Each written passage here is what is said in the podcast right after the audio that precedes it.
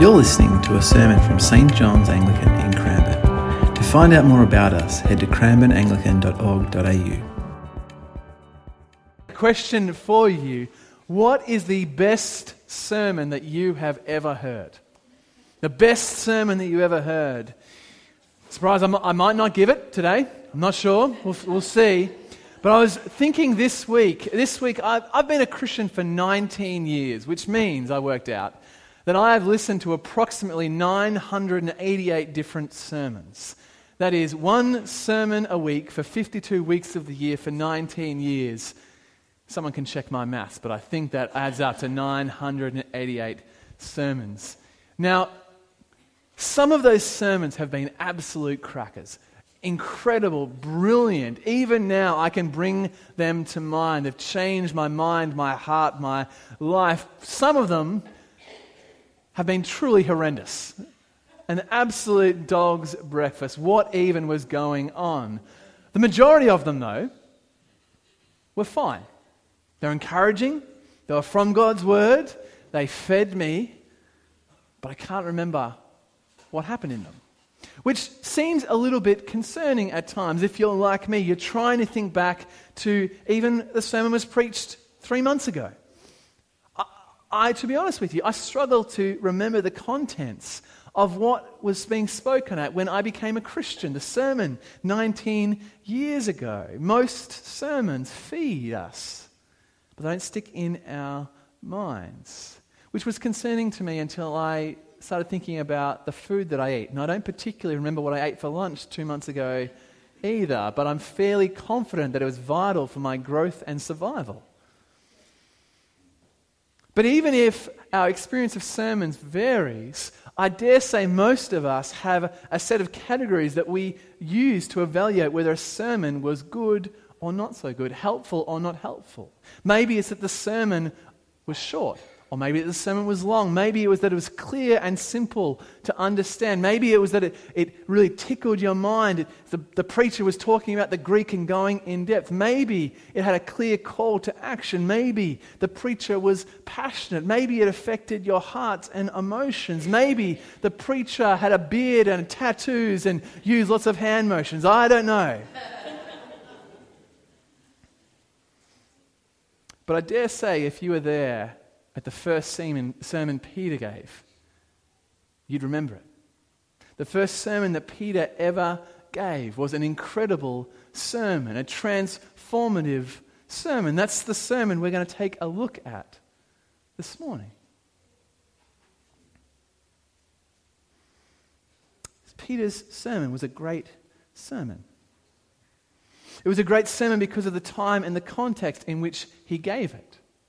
This was a pivotal moment in salvation history. This is the first sermon ever given post Jesus ascending. It's the sermon that launches the church. It's the sermon at which the power of the Holy Spirit is displayed. It's a sermon in which 3,000 different individual people become Christians for the very first time. There are Monday mornings when Sam and I sit down and we wonder, what on earth are we going to do? There's 150 people in our church. We're packing out the pews. How are we going to make space? Can you imagine if 3,000 people came to church on a Sunday? What on earth would we do? It was a great sermon because of what was said. It was clear and simple. It spoke to the questions that people were asking. The context behind Peter's sermon is that Pentecost has just happened. The Holy Spirit has become upon his people, and things have started to happen. People started to speak in different languages, language that they didn't wake up being able to speak, so that God's power, God's miracles, God's wisdom would be able to be shared with everyone. Now, can you imagine all of a sudden we come to church and suddenly you're able to speak a different language? You're able to speak a language that you've never heard. You might imagine coming to church and hearing the gospel for the first time in your mother tongue, someone speaking to you the words of God. This would have been an incredible undertaking, and people's response. People's response was varied. Some were asking questions, what's going on here? But the majority seemed to suggest that perhaps these people are drunk out of their mind. That's the only explanation that we can come up with for what is going on here. And it's that context that Peter speaks into, not are we drunk out of our minds. He's asking what is going on? What has happened here? And so he answers what is going on here. He starts off quoting the book of Joel. No, this is what was spoken through the prophet Joel. In the last days it will be, God declares, that I will pour out my spirit upon all flesh, and your sons and your daughters shall prophesy. And your young men shall see visions, and your old men shall dream dreams. Israel was looking forward not just to the Messiah, but the pouring out of the Holy Spirit. And Peter is telling them that moment has arrived. God is moving with power. Pay attention. It's the Spirit of God that is causing this. And then he goes on. You that are Israelites, Listen to what I have to say. Jesus of Nazareth, a man attested to you by God with deeds of power, wonders, and signs that God did through him among you, as you yourselves know. This man handed over to you according to the definite plan and foreknowledge of God, you crucified and killed by the hands of those outside the law. But God raised him up, having freed him from death, because it was impossible for him to be held in its power. I don't know how many of you have done much public speaking before, but it can be a confronting experience to speak in front of a hostile crowd. I've got flashbacks to public speaking in year nine, just all of my friends waiting for someone to make a mistake so we could tease them for the next six months. This was a far more hostile crowd than a year nine English class. Because Peter is speaking to the same people who 50 days earlier had handed Jesus over to the authorities to die. This is a hostile crowd. This is a crowd that is not receptive to what Peter is saying, and yet Peter steps up to the plate and tells them as it is. He reminds them exactly who Jesus is. He says, You remember Jesus, don't you? This Jesus. You remember what he was like. You remember how he healed people and how he was kind to people, how he spoke the very words of God. You remember how everyone kept saying he was a prophet. You remember, don't you, how he raised people from the dead? You remember, you remember that Jesus, right? You remember how you handed him over to the authorities. You remember how he died on the cross. You, you remember, right? How they put him in the tomb and then three days later that he wasn't in the tomb and uh, that, that 500 different people said that they saw. You, you remember all this stuff, right? The first thing Peter does is remind them exactly who Jesus is. He doesn't just use it from their experience, he keeps quoting the Bible at them. Not the Bible that we know of, Old and New Testament, the Bible of the Old Testament, what all Israelites would have rem- remembered and been able to call to mind. And so not only does he quote the prophet Joel to them, he starts quoting King David. He quotes Psalm 16. Let's see if the technology will work. He says, For David says concerning him, I saw the Lord always before me, for he is at my right hand, so that I will not be shaken. Therefore, my heart was glad and my tongue rejoiced. My flesh will live in hope. For you will not abandon my soul to Hades or let your Holy One experience corruption. You have made known to me the ways of life. You will make me full of gladness with your presence. And Peter goes on to say, Fellow Israelites, I say to you confidently of our ancestor David that he both died and was buried, and his tomb is with us to this day.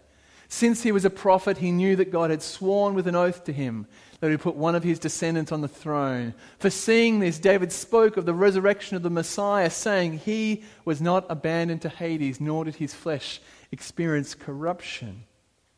Peter is quoting Psalm 16, verses uh, 8 to 11. He's quoting King David, his prophetic words. And he, what he is saying is King David was talking about someone of the line of David who would not experience the corruption of death, who would not experience the decay of flesh, who would not be abandoned to Hades. And because David died, because David was buried, because David has passed. It cannot be talking about him. It has to be talking about someone else. Now, is there someone else in the line of David who experienced death and rose again? Is there someone in the line of David who defeated death? Is there someone in the line of David? Of course, it's Jesus. All of Scripture is pointing to Jesus. He's reminding them of what they already know and showing how Jesus fulfills it all. And then he says this Jesus, God raised up, and of that, all of us are witnesses. Not just that all those who believe, all of us are witnesses. This Jesus whom you know, this Jesus whom you saw, this Jesus whom was crucified, this Jesus who was raised from the dead, he's the Messiah, and his resurrection changes everything. You know, the thing that I always like about Christianity is that it puts its head on the chopping block. Every other major world religion bases most of its ideas on private revelations given to its leaders. Angels visiting them in caves, sacred text being discovered, just out for a walk and having a revelation Christianity never does that. It makes its, its claims publicly. It says that Jesus lived in history, that Jesus died in history, and that Jesus was raised from death to life in history. It puts its head on the chopping block. You know that Jesus, this Jesus whom you know. In fact, the most, outrageous claim that Christianity makes is that the tomb of its leader is empty. Father Abraham, the founder of Judaism, is dead and buried in the grave. The Buddha is dead as of 438 BC. Muhammad, June 8, 632 AD, is dead and buried. Jesus Christ lived, died, and rose again and sits at the right hand of the Father. He is the only one. He is the only one who has an empty tomb. You know what I think makes the best sermons, though? The best sermons are when the preacher is preaching to themselves first. Not when they're communicating first to others, but when they're communicating and reminding themselves first. That's why I love that it's Peter's first sermon. Peter was always first in everything first to step out onto the water, first to follow Jesus, first to, wash, uh, to be, have his feet washed by Jesus, first to draw the sword. In fact, he says in uh, the book of Luke, Lord, I'm ready to go with you to prison and to death. I am all in, Lord. Whatever happens, whatever takes place, I am with you to the death. And yet, scarcely 20 verses later, we know what happens to Peter. They seized him, Jesus, and led him away, bringing him into the high priest's house. But Peter was following at a distance. When they had kindled a fire in the middle of the courtyard and sat down together, Peter sat among them. A servant girl, seeing him in the firelight, stared at him, and that man was also with Jesus. But Peter denied it, saying, Woman, I do not know him. A little later, someone else, on seeing him, said, You are also one of them. But Peter said, Man, I am not. Then, about an hour later, still another kept insisting, Surely this man was with him, for he is a Galilean. But Peter said, Man, I do not know what you're talking about. And at that moment, while he was still speaking, the cock crowed. The Lord turned and looked at Peter. Then Peter remembered the word of the Lord, how he had said to him, Before the cock crows today, you'll deny me three times. And he went out and wept bitterly. Peter knows what it feels like to be empty. You ever feel like you've let someone down? Perhaps even feel like you've let God down? Peter knew the depths of that despair. There's perhaps no person who has experienced the depths of despair that Peter felt, denying his Lord and Savior. I can't help but feel that when he turns to the crowd and says, This Jesus whom you crucified, that he personally felt the weight of those words, that he personally felt the depth of his own involvement in the death of Jesus. But the question has to be what changed? What changed for Peter to turn from a coward into a courageous man standing in front of a hostile crowd? It wasn't the death of Jesus. Peter runs away. Peter scarpers. He's hiding with the other disciples. It wasn't the death of Jesus that transformed him, it was the resurrection of Jesus. It was seeing the risen Lord. It was experiencing the forgiveness of the risen Lord on the shores of Galilee. It was experiencing the clarity of mind that comes from seeing his risen Lord and Savior. It was the freedom that comes from knowing not only are his sins forgiven, but the hope that he will be resurrected with his King forever. The resurrection changes everything for Peter. This cowardly, anxious, insecure man transforms into a gospel beast prepared to preach in front of a hostile crowd of the resurrected Lord Jesus. The resurrection transformed Peter's life. What does the resurrection mean to you? What does the resurrection of Jesus mean to you? There are lots of ways to evaluate ourselves as Christians. How many times we go to church? How many times we've read our Bible? Have we been praying? Really, when it boils down to it, the most important question that we can ask ourselves is what do you think about the resurrection of Jesus? What do you feel about the resurrection of Jesus?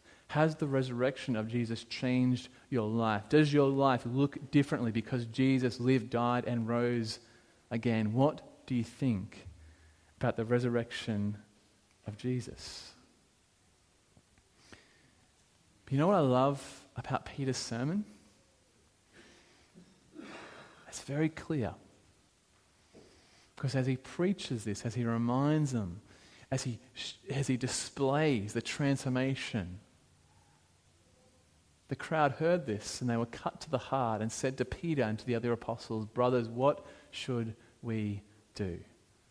Peter said to them, Repent and be baptized, every one of you, in the name of Jesus, so that your sins may be forgiven. You will receive the gift of the Holy Spirit. The resurrection of Jesus demands a response. The only thing we can't do with the resurrection of Jesus is nothing. Deny him or accept him, trust him or leave him. We have to do something with the resurrection. And I think if you talk to people around here, Peter would not be the only one whose life has been transformed by the resurrection of Jesus. So, my encouragement to you this morning is twofold. One, if you're not someone who trusts in the resurrection of Jesus, talk to someone who does and find out what difference it has made in their lives. That Jesus has not only lived and died, but rose again. And if you are someone who has placed their trust and faith and hope in Jesus, God descending, living, dying, and rising again, and seated at the right hand of the Father, talk about it. Jesus didn't die just for you to be saved. He died to make a people for himself. He wants you to share, just like Peter shared. The crowd may be hostile, it might not be a kind reception, but the Holy Spirit is with you, and the resurrection has power. Let me pray for us now. God, we thank you this morning that the same resurrection power that transformed Peter's life can transform ours. That the same Holy Spirit that descended on Pentecost lives in us who have placed their trust in you, in your life, your death, your resurrection. God, we pray this morning that we who are discouraged might trust you anew.